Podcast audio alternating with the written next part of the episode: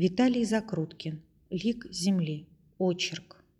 Последняя гроза отсверкала слепящими молниями, отгремела бомбами, взрывами громов, заклубилась черно-желтым огневым валом, отодвигаясь на восток. Все вокруг, вверху и внизу, еще было наполнено лихорадочным содроганием, движением света, трепетом радужных сияний. Распадались, дымясь краями, облака, за ними струйчато колебалась синеватая бахрома разорванных грозовых туч. Возникали и пропадали облачные замки, неслышно рушились багряные и лиловые башни. В белесом тумане таяли бурые наковальни невидимых кузнецов-титанов.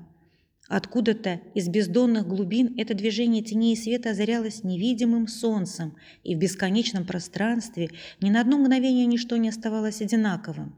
Мертвенно-свинцовая вдруг слабо румянилась, фарфорово-зеленая превращалась в белоснежное, а туманно-дымчатое редела, золотясь и аллея.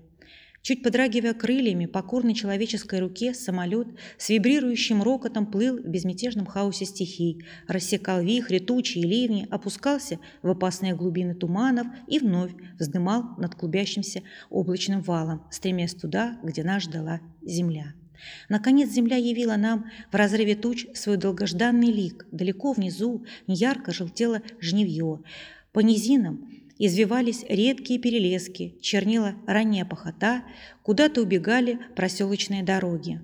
Над деревьями и хуторами розовели мирные предвечерние дымы.